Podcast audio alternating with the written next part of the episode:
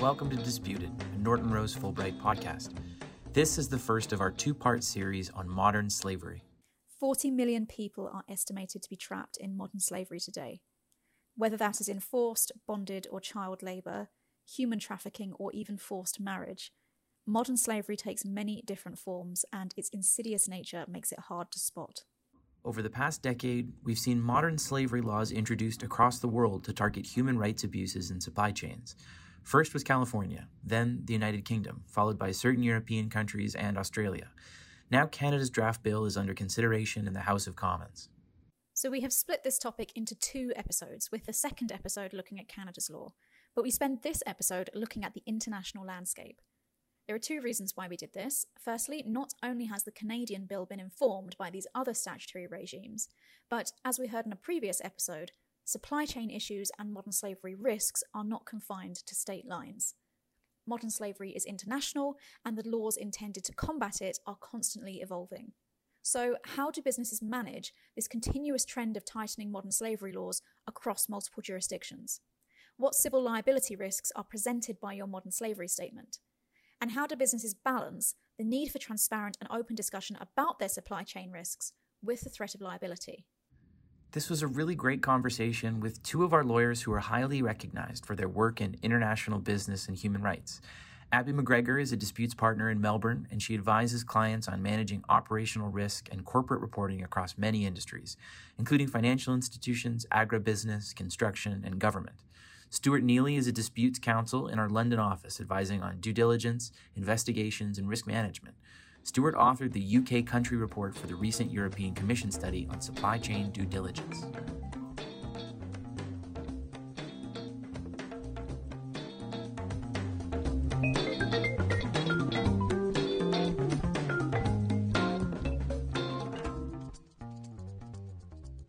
Okay, Abigail, Stuart, welcome to the podcast. Thanks very much for being here. Thank you. Pleasure to be with you. I think we want to start by setting the scene here. So, can we explain what we mean when we talk about modern slavery risk? So, it's a bit of an umbrella term, and uh, how it's defined differs from statute to statute. But really, what we're talking about is slavery, uh, servitude, forced labor, and human trafficking. So, it also covers the worst forms of child labor. And a common question is well, when you're looking at each of those terms, what's the difference, say, between slavery and, and forced labor? The answer is uh, it's a spectrum. And slavery is certainly the most egregious. It's where someone, person A, purports to own person B, um, who provides work in, in those circumstances, and they are unable to leave because person A owns person B. Uh, the difference then arises between say, slavery and forced labor, which is more where someone is not purportedly owned by somebody else, but nonetheless, they're not able to leave uh, the working conditions they're in because the work that they are given is effectively provided under compulsion, and, and therefore it's not freely given. Now, sometimes it's easy to spot what you might think is forced labor or compulsory labor. And, and there are a number of examples where there is state sponsored forced labor uh, where individuals are effectively conscripted to, for example, work in mines or, or other um, conditions which, which are harsh. But on the other end of the spectrum, we've worked on a number of matters, uh, Abi and I together, where potential forced labor arises in circumstances you might not expect. And, and, and one of the examples that comes to mind would be, for example, if workers are required to pay for their trading costs which may, in the context of what the workers are paid, uh, may be disproportionately high. And another example, which is which is quite often in the media, is recruitment fees, where people are actually having to pay to work, and that's quite common with migrant workers. And the net effect is because of those amounts that people have to pay off, whether it's their recruitment fees or whether it's um, the training costs or the cost of the training, um, they're effectively not able to leave their employment. Uh, so I have two things. One of which is that in Australia, forced marriage is part of the definition of modern slavery. Uh, but also that I find it really useful to get above all the terms and just think that if this person considers themselves not to be free to leave their employment, they're in a position of modern slavery. And and we speak to a lot of clients about trying to stop thinking of it as someone in shackles, uh, because the imagery of that is really not helpful. Uh, because there are right now an estimated 40 million people in the world who are modern slaves. And it's more than any time in history. And I, I think there's a perception that at the end of the American slave trade, the whole slavery thing was done and resolved. And, and it just doesn't look like that anymore. Mm. And so, when we talk about modern slavery risk, then for businesses, um, presumably this is a risk of those activities taking place in your supply chain. For some industries, the modern slavery risk might be more obvious than in others. So, for example, uh, the food industry or retail clothing, it might be easier to identify modern slavery risk. But can you talk about some industries, particularly service industries, um, perhaps even financial sector or insurance, where the modern slavery risk might be less obvious? It's quite interesting to see the evolution of how financial institutions have been seeing modern slavery issues and human rights issues more generally.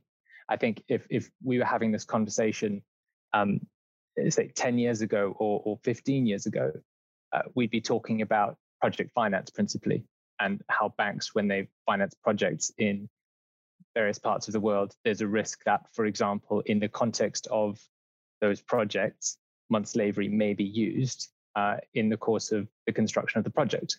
More recently, it's been recognized that all aspects of, of financial services, um, or almost all of them, can potentially raise human rights issues, um, and that includes modern slavery. So, to pick up on a, a good example, if you look at retail banking or small commercial banking, the, the risks that banks face in, in all jurisdictions is that uh, branches may face a risk that people who have been trafficked uh, then all open bank accounts where those bank accounts are, are effectively controlled by the people who are exploiting th- those people who are being abused. And a number of banks have done fantastic work to identify red flags of modern slavery. So, for example, do you have uh, 20 people all coming into the same branch on the same day, registering for a bank account at the same address?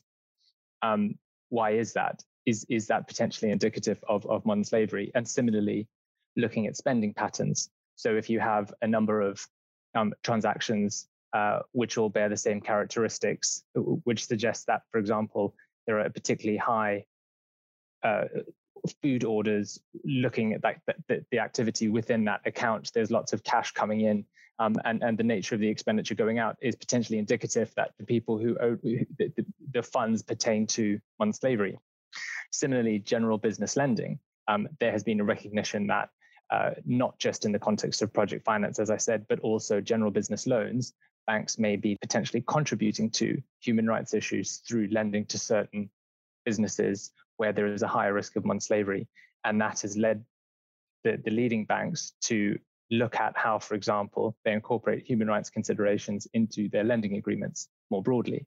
So, we're going to talk more about legislative development in the area. I mean, obviously, modern slavery isn't new, but it is an area that's drawing a lot of attention. What has happened to to draw focus to this issue for legislators, for regulators, for people in business, for people practicing law? So I think that's a really good question. Where where is it? Where did it start, and why now are we at the point where it's it's starting to get a critical mass? So it's it started really with California. That was the first step um, and then the UK adopted a, a Modern Slavery Act. Um, and then, from an Australian perspective, following the UK adopting their Modern Slavery Act, there was a joint parliamentary inquiry about whether or not Australia should have one. It was overwhelmingly embraced by business. Business wanted this, they wanted an even playing field so that they were competing with um, those that were doing already work in this space. But it was also because um, business is very conscious of being ethical now in a way that um, 20 years ago wasn't really a core driver. So the kind of things we see in relation to environmental responsibility, uh, human rights is that that same path. And it was overwhelmingly embraced. There were very few people who thought the Modern Slavery um, Act in Australia wasn't a good idea. And I imagine there's a, a, component to this that's also about certainty for industry, knowing that, yes, this is a risk out there and we have to do something about it, um, but also wanting to have some direction on what compliance can look like to make sure that when when people come knocking, you can point to steps you made on a, a yardstick to explain what you've done. I think that's quite right. And, and, and actually, you, you've highlighted there, Andrew, one of the key points, which which Abi's also picked up on there, which is that the way that legislation has developed in this area has been quite piecemeal. And although there are some areas uh, in the human rights um, context that are very well regulated, and, and perhaps we don't even recognize them as human rights issues, but they certainly are. Things like health and safety law or employment law for a number of decades, businesses have been responding to those laws and they understand the importance of clear expectations. What we have in the broader human rights area is that there's somewhat of a governance gap in that we have global business and there's a broad recognition that global trade and global investment has been positive. But equally, there's a risk that with companies investing and trading with and having supply chains which reach into um, all parts of the world, that leads to interactions uh, and, and, business dealings in jurisdictions where there are poorer human rights records. Um, and that gives rise to this governance gap where there is a risk that as a business, as, as a global uh, group, you are potentially operating um, at a lower legislative standard in certain parts of the world than you are in others. And therein lies a great reputational risk for businesses, but also an operational risk. Um, it's it's well documented that, for example, in the context of of projects, that if companies lose their social license to operate, then that will lead to various issues which will actually hamper the ability of the business to derive value from an asset. Say, for example, where mines are closed down because of community protests. So, actually, as Abi says, there is that recognition um, in business that ultimately because these issues can be so reputationally damaging, many businesses were already taking these steps to identify and mitigate their human rights impacts. So when the UK Modern Slavery Act was proposed, for example, uh, it's widely recognized that it was business that convinced government that Section 54 of the Modern Slavery Act in the UK, which is the one which requires businesses to disclose the measures they're taking to address modern slavery, was necessary. And in the first draft of the modern slavery bill, there was no such modern slavery reporting requirement. So it was really business that that, that lobbied in favor of that. Mm-hmm. That's interesting. So, on, on that point, then you mentioned the UK Modern Slavery Act, and Abigail, you mentioned the Australian legislation too. And I think we're getting into territory now. Where we're starting to talk about um, different legal regimes in different jurisdictions that multinational companies are, are, are, trying to manage. So, to start at the beginning of that point, then um, modern slavery laws have obviously been enforced in various European jurisdictions now and Australia for a few years. So, can you just give us an overview of some of these laws and the, the kind of key elements of them? Maybe Stuart, I'll do Australia and then you can take um, Europe because you might be a while. um, so in Australia, we have a, a, mandatory reporting criteria annual report for um, businesses that carry on business in Australia with a consolidated revenue of $100 million or more annually. Uh, so really the, the most significant part of it is that the mandatory criteria require businesses to describe their risk and then to describe the actions that they've taken to respond to that. So that has driven a lot of um, corporate behavior because you have to go and assess your risk properly because otherwise your statement will be misleading. You have to have reasonable grounds to express an opinion in relation to where your risk is. And then once you've done that, no one wants to have done nothing.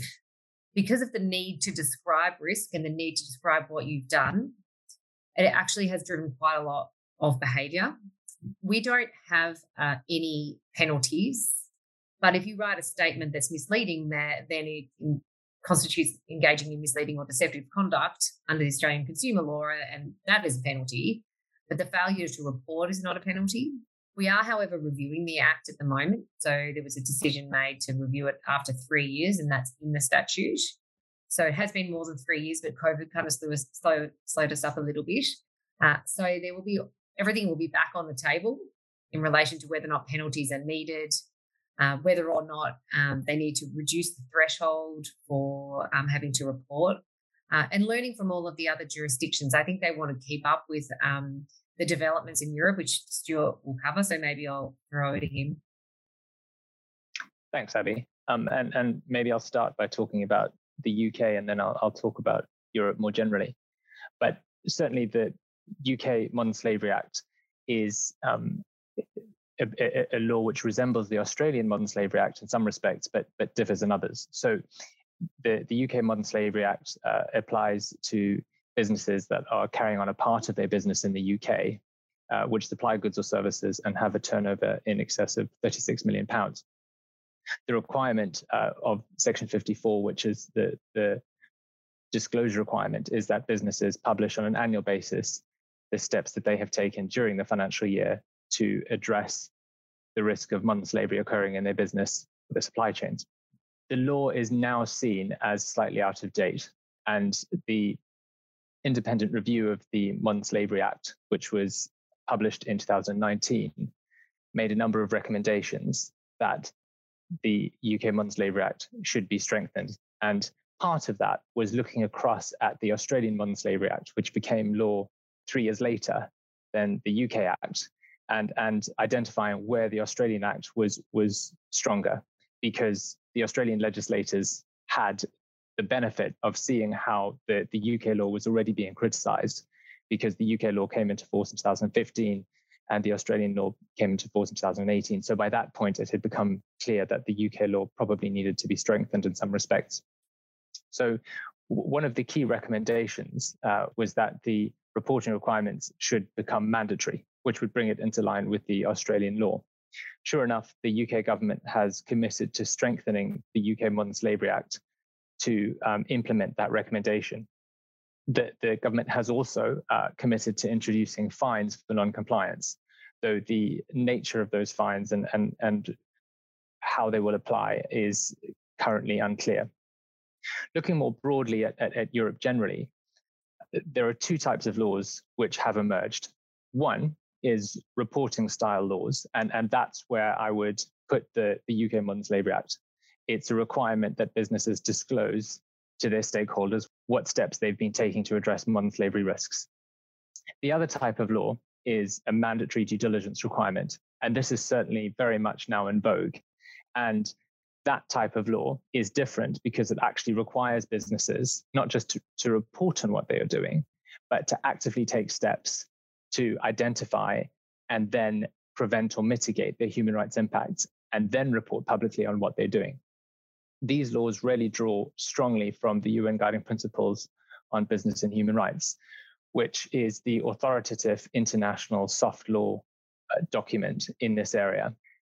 In 2018, France published a law called the Duty of Vigilance Law that requires the largest French companies to design and implement a duty of vigilance plan, which involves the steps of identifying and preventing human rights risks arising from the company's operations, its subsidiaries, and also uh, suppliers with whom it has a direct contractual relationship. That was the first real business and human rights law that required businesses to undertake human rights due diligence.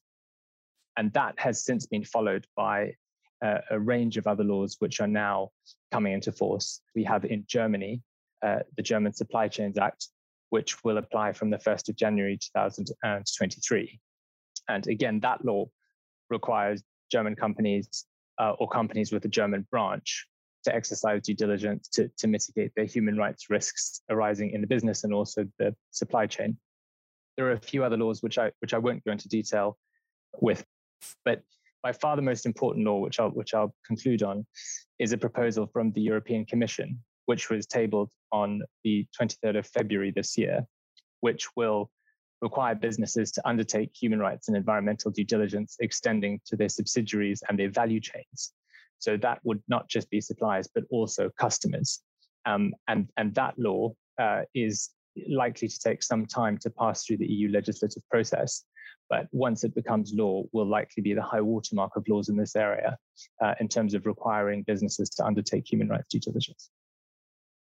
You mentioned that the legislation is going to extend uh, to customers. Can you just explain how that how that would work in practice? Sure. Um, I think uh, as as an opening point uh, in response to that, um, I'd flag that the law as currently drafted uh, would be potentially subject to change, and uh, the provisions are particularly onerous, and, and, and therefore uh, it, it, remains to be seen exactly what businesses would be required to do uh, in terms of the mitigation steps that they put in place once they've identified a potential human rights impact. Looking at customers, um, possible examples of, of where a human rights impact might arise for a business in the context of their customers. Um, you have, for example, uh, what Abi and I were talking about previously with financial institutions dealing with um, clients and transactions which present a human rights risk. Similarly, uh, technology companies uh, face particularly acute human rights uh, issues depending on the nature of the technology that they sell, um, where, for example, uh, the technology empowers customers to, to, to, exercise surveillance, which may, for example, impact on uh, individuals' uh, family lives or the right to privacy, or indeed, in the case of, say, repressive regimes, even the right to life the directive has embedded within it uh, an envisaged standard of reasonableness. Um, and, and, and, that is apparent uh, in the context of indirect contractual relationships. So it appears that the obligation to mitigate or prevent a human rights impact is, is higher where you have a direct contractual relationship. And the assumption there is that's because your leverage is greater. Um, by contrast, uh, where there is an indirect contractual relationship, the draft directive references contractual cascading if it's reasonable to rely on contractual provisions, i.e., if you have a contractual provision in place with your customer and they in turn have a contractual provision in place with their customer, then it may be appropriate to simply rely on those contractual provisions to just to discharge the duty. Um, but that is subject to reasonableness, and the implication there is in not all situations may it be reasonable to simply rely on contractual clauses. And, and clearly, uh, the contractual obligations in, in, in many cases would need to actually be monitored and implemented. And, and, and so much remains to be seen. But I think the point you're raising there is, is, is quite right that at, at, at this stage, uh, it's not quite clear exactly what might be required um, what is clear is that the directive envisages that a corrective action plan would be, for example, one measure which may be put in place if a human rights issue is identified. I think one of the things um, that's important about this is although customers um, sounds difficult, it is part of the UN guiding principles that um, you don't only look at your supply chain and your operations, you, you can impact in other ways. So um, to some degree, this European um, draft directive does reflect those concepts in the UN guiding principles. So it's obviously very difficult if you're um, a supermarket and you're selling to people. You're obviously not going to do due diligence in relation to everyone who walks through the supermarket. Uh, but there are businesses who know that, that there is risk that what they are supplying um, will be used in a particular way and that could impact human rights. And I think that's really what this is intended um, to deal with. So that to make sure that that businesses uh, have done that assessment, worked out if they can be linked to human rights impacts, or in the case of modern slavery, modern slavery, as a result of who's acquiring the goods and services that they've supplied. Mm-hmm. So it's a very helpful summary of sort of the legal principles that the legislation is intending to address and the words I was pulling out of, of your answers diligence, vigilance, mitigation. Can you put those in practical terms for what your clients are doing to act on those requirements? What, what does it look like when they're fulfilling these obligations? Um, so we have a, a standard process that we work through with most clients who are starting at basically zero. And they start with a commitment at the beginning. So we're committed to respecting human rights um, and then that has to cascade down through uh, the organization. So you look at all your other policies and procedures. So what do we have in place to ensure that when we recruit people, they're working of their own free will? What do we have in place um, to make sure we've embedded the concept of mapping and understanding our supply chain when we're selecting suppliers? So they look at that too. So Um, you can't do this without understanding your suppliers well enough.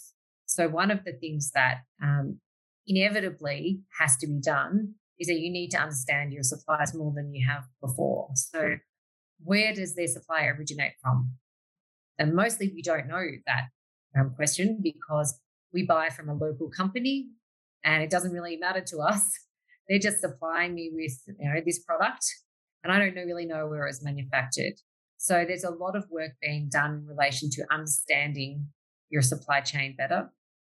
There's a, a lot of working on um, requests for tender. Uh, what what do, information do you really want to see? And then when you have it, how do you teach procurement how to look at that information? How how do they take it into the procurement process? Um, and then contract terms and the process of um, managing throughout the supplier life cycle. So it's not just an engagement decision. It's about how I, do I decide if I keep going with the supplier, etc. And it's really a continual review. Um, there are lots of different stages. So whistleblowing processes are really important. So um, how do you make whistleblowing processes available to your suppliers, employees? But that is increasingly important in particular industries. So, for instance, mining or construction, where what you'll have is a lot of subcontractors. And if there's an issue with the plasterers who um, have come, who you haven't been able to come communicate with because they're uh, from the Philippines, how will you find out if actually they're trafficked? Uh, unless you you provide a way for those people to communicate. Um, so that whole work of voice is really an important part of um, the development, and particularly where um, suppliers do only supply to you. So that might also be manufacturing. It might be you you're selling t-shirts and they're being manufactured somewhere. How do you go and try to find out what's happening there? And so um, whistleblowing is a really good way of doing that. So, I mean, at the risk of sounding a bit gratuitous, perhaps, but why is it important to um, involve a lawyer in the processes that a business is going through that you've just outlined? So I think there's lots of reasons about that. Um, I sit right at the very top is that um, human rights is international law. Um, so lawyers assist in relation to law. Um, but apart from that, in, in much the same way as if you were looking at bribery and corruption and appropriate compliance programs to have in place to respond to risk, you speak to your lawyer about what would be adequate for that. Um, otherwise, it's really, really important to make sure that, that the corporate reporting you're doing in this space is not misleading. So, greenwashing, which has taken the globe as a, a concept that everyone's very worried about, this is the same issue. Whereas, don't say, I mean, I've seen a lot of reports, and some of them say things like, we take human rights into consideration in everything we do. And it's just not true. Um, so you you really need to be very careful when you're describing what it is. When once you've got a regime that says you must describe your risk, and you, you then you must describe what you do. You need to make sure it's accurate. And so we do a lot of work in, in that regard too, because we don't want to end up in a situation where clients are being sued in relation to what they've said. Yes, I, I totally agree. And certainly one of the key changes and, and why this modern slavery legislation has uh, made sure that these issues have now become a board level issue, or that it, it engages the director's duties. So for some time, companies have been signing up to voluntary standards which pertain to human rights issues. And a very good example of that, and it is only one uh, example, is the UN Global Compact. And there was some criticism of the UN Global Compact where companies sign up to the Global Compact and then publish sustainability reports um, annually uh, was that actually that was blue washing and that was the the term used before greenwashing even and that was blue because the united nations color is blue um, what this legislation which requires companies to do in terms of publishing these statements is they require uh, the boards of companies to approve the statements and directors to then sign those statements. What that does is it engages directors' duties. So, for example, um, the duty on directors to act with reasonable care, skill, and diligence, and the duty on directors to act in the best interests of the company um, for the uh, benefit of the members as a whole, but also taking into account the interests of other stakeholders and considerations, including human rights and the environment. And, and that's how now in the United States, um, there have been a number of claims against companies for purported misleading statements about their human rights performance. And in particular, for example, uh, in the context of the cocoa industry supply chain. Now, a number of those claims, or most of those claims, have, have actually failed because the statements that have been published by companies have been aspirational. Um, and I think the claims that have succeeded were claims where companies have confirmed that they have taken certain steps. And, and that's why Abi's point is so important about making sure that the company's non slavery statements and indeed the other statements that they publish um, in the area of human rights and ESG more generally are accurate. More broadly, what companies say about what they're doing from a human rights perspective, and that would include what they publish in their non slavery statements, can feature in litigation, uh, which includes claims by rights holders, uh, for example, in the form of group actions or class actions, where claimants allege that certain steps that a company has taken or failed to take has resulted in the claimants suffering harm. And this is uh, a feature of, for example, parent company liability claims, which I know has been uh, covered on, on a previous uh, one of your podcasts.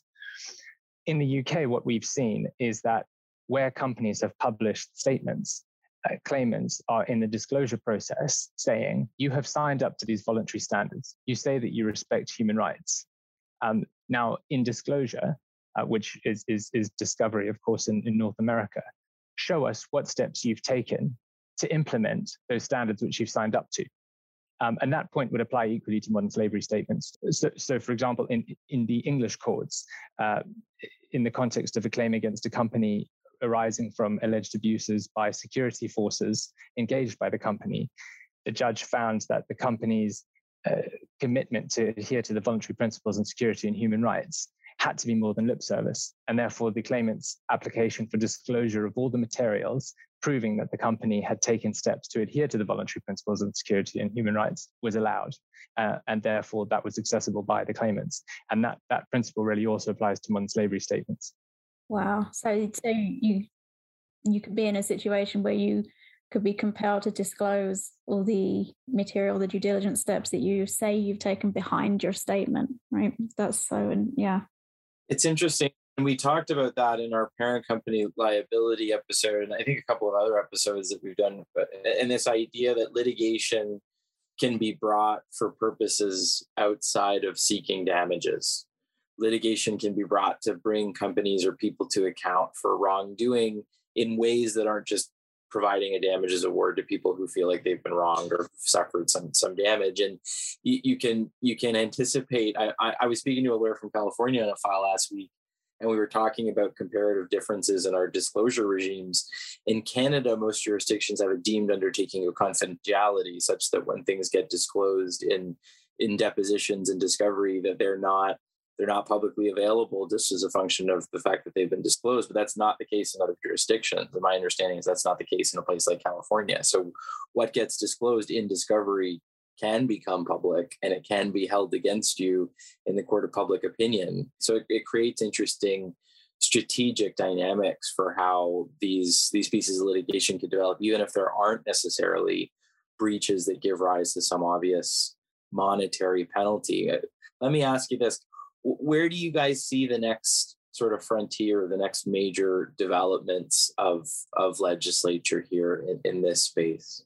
One of the other things I think is really important to anticipate is that um, securities regulators are going to care about the accuracy of the things. So we're seeing that already in relation to environmental issues that disclosures in relation to climate, etc. And do you have the science behind what you're saying. Because as soon as the market cares and the consumers care about what's being said, then the regulators start to care about whether or not what you're saying is accurate, and the investors are caring. Um, so I think that that that it is the next issue after everyone um, settles down a bit about, about greenwashing. Um, this one is is next after that. In relation to um, developments from a regulation point of view, uh, after the EU, which I think is going to be absolutely seminal in relation to this area because there are, if you're a large company, you operate somewhere in the EU. So it's going to start driving how corporations deal with this. We know that um, Canada has a draft piece of legislation. New Zealand has a draft piece of legislation. It, it's taken to the point where it's there are more jurisdictions that have a, a, a regulatory regime around this than not. There's been a bit of dynamic in Australia where where we've had global institutions and they've been needing to report in Australia. It's a bit of a, the tail wagging the dog situation where you report to the mothership and the mothership says, well, how can this possibly be that we need to report in relation to our supply chains and how we do things around the globe? Just in relation to Australia, that can't be true. And um, I think we will get to the point where um, everyone's having to report everywhere. Reports are going to become global in nature. So you don't need to have 12 different reports, one for each jurisdiction. I think we should really be trying to get to the point where it's more meaningful and there's less box ticking and you're not having to have a report for each jurisdiction. That's not useful. just as a whole lot of people pushing paper around. I, I totally agree with that point. And, and one of the things that Abi and I see frequently, if not in all cases, is that where you have one subsidiary within a corporate group that's reply that, that's required to comply with a specific piece of legislation. Quite often, the group will dictate how that law is responded to. And so, for example, whilst it will only be perhaps the, the entity which is specifically caught by the modern slavery law or the German Supply Chains Act or the Federal Duty Vigilance Law, if there's companies higher up the corporate structure chart, they will not want to make sure that that subsidiary is the only entity in the, in the group which is undertaking human rights due diligence and having a human rights policy and implementing human rights training.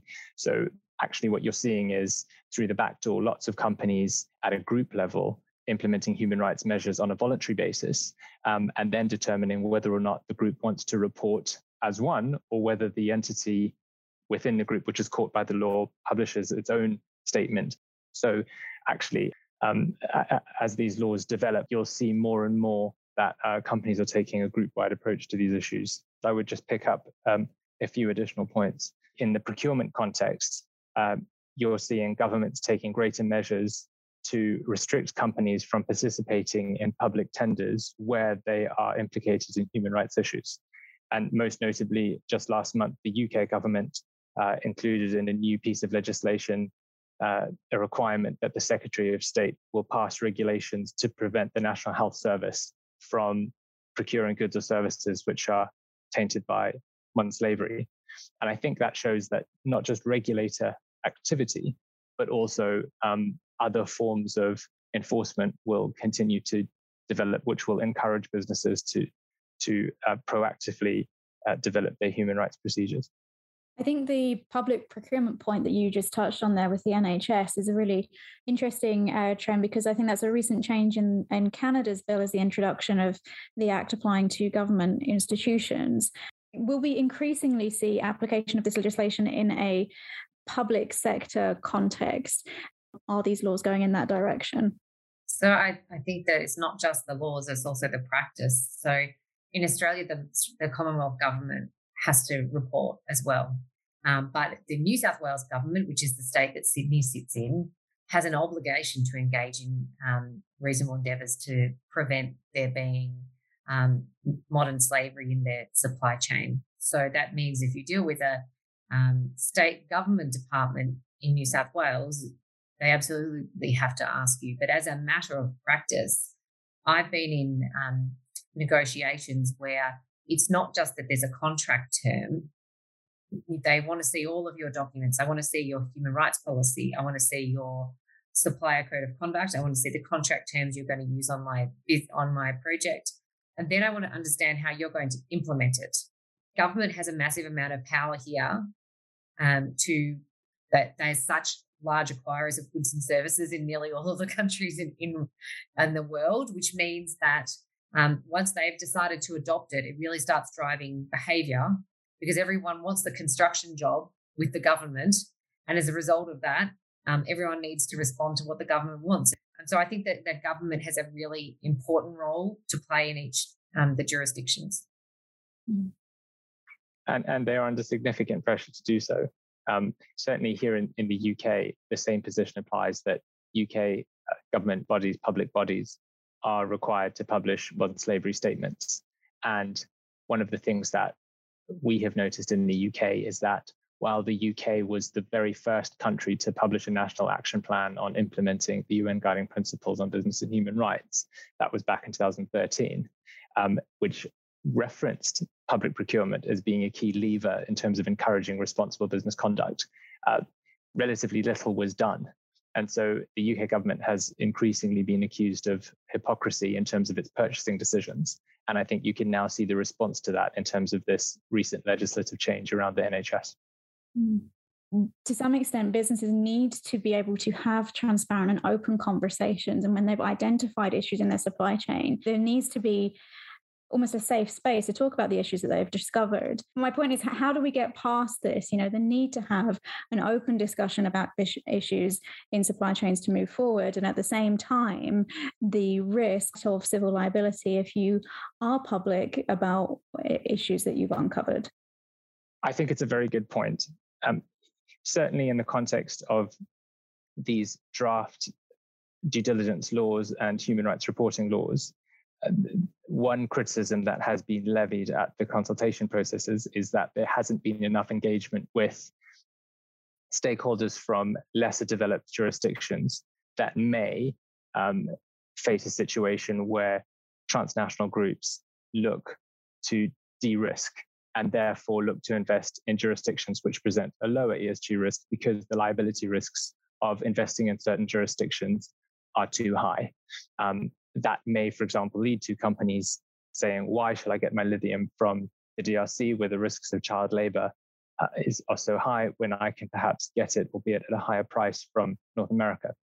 One of the key differences between, say, parent company liability claims and claims which may arise from laws which require companies to undertake human rights due diligence is that parent company liability claims in common law are founded really on that first predicate question of whether or not the parent company has assumed a duty of care for the acts of the subsidiary. What these statutory uh, requirements do is they impose a statutory duty. So there is no longer that question of whether or not a duty of care has been assumed. And then we turn to the question of whether it's been breached. The law imposes the duty, and then the question immediately turns to whether or not it's been breached and therefore it effectively requires company to discharge a duty provided they fall within the jurisdiction of the law. Mm-hmm. Yeah. There's no doubt there is a, an issue as between balancing out um, transparency and liability. But to what degree do you disclose what you've identified? Because a lot of these laws you can comply by not providing all of the information that you have, but you have disclosed you have a risk, but you haven't disclosed all the details of it. Um, so I think there is an issue where um, a safe harbor would be a, a good outcome if you want greater transparency. There's no doubt, I think, about that, that if what you said in your report you couldn't be sued in relation to, um, and you could come out and say, we found the following 12 risks and th- explain them in full. I think that NGOs would love that. what they want is transparency. They want you to come out and say everything that you found. Uh, that that is a real issue for companies. Um, and so there's a balancing that's going on at the moment. I think the issue you've raised is is correct. We find that our North American um, headquartered clients, in particular, are very anxious to make sure that the modern slavery statements um, are, are, compliant, but not really um, as much detail as, as, the NGOs would like, just to deal with that um, balancing of that risk. Mm-hmm. Mm-hmm. What are the key areas or trends that you are monitoring most closely, and where, in a nutshell, do you think this area of law is going? Uh, so, I think the key trend is that um, modern slavery becomes human rights, becomes sustainability, and that um, the modern slavery reporting will become human rights focused, but may well actually just become part of an overall um, process. So I, I, think that the direction that Europe is going in is that the, the direction that the world will follow once they've done it. Well, what we're seeing is um, a movement away from the first few years of dealing with frameworks. And so, how do I what, how do I get my business ready to do this thing? And moving into actually taking action. So, where is your risks? What can you actually do about it? And so that's what we're doing a lot with clients now about trying to prioritize where do they have leverage? What can they do? Okay, well, Abi, Stuart, thank you very much. Thank you so much. Thank you. We hope you enjoyed this episode of Disputed. If you'd like to find out more about this topic or how to contact our guests, please visit nortonrosefulbright.com slash disputed. Also, if you have any questions, feedback, or topics that you'd like us to cover in a future episode, please do email us at disputed at nortonrosefulbright.com. And if you would like to hear more, please subscribe to Disputed on Apple Podcasts, Spotify, or wherever you get your podcasts.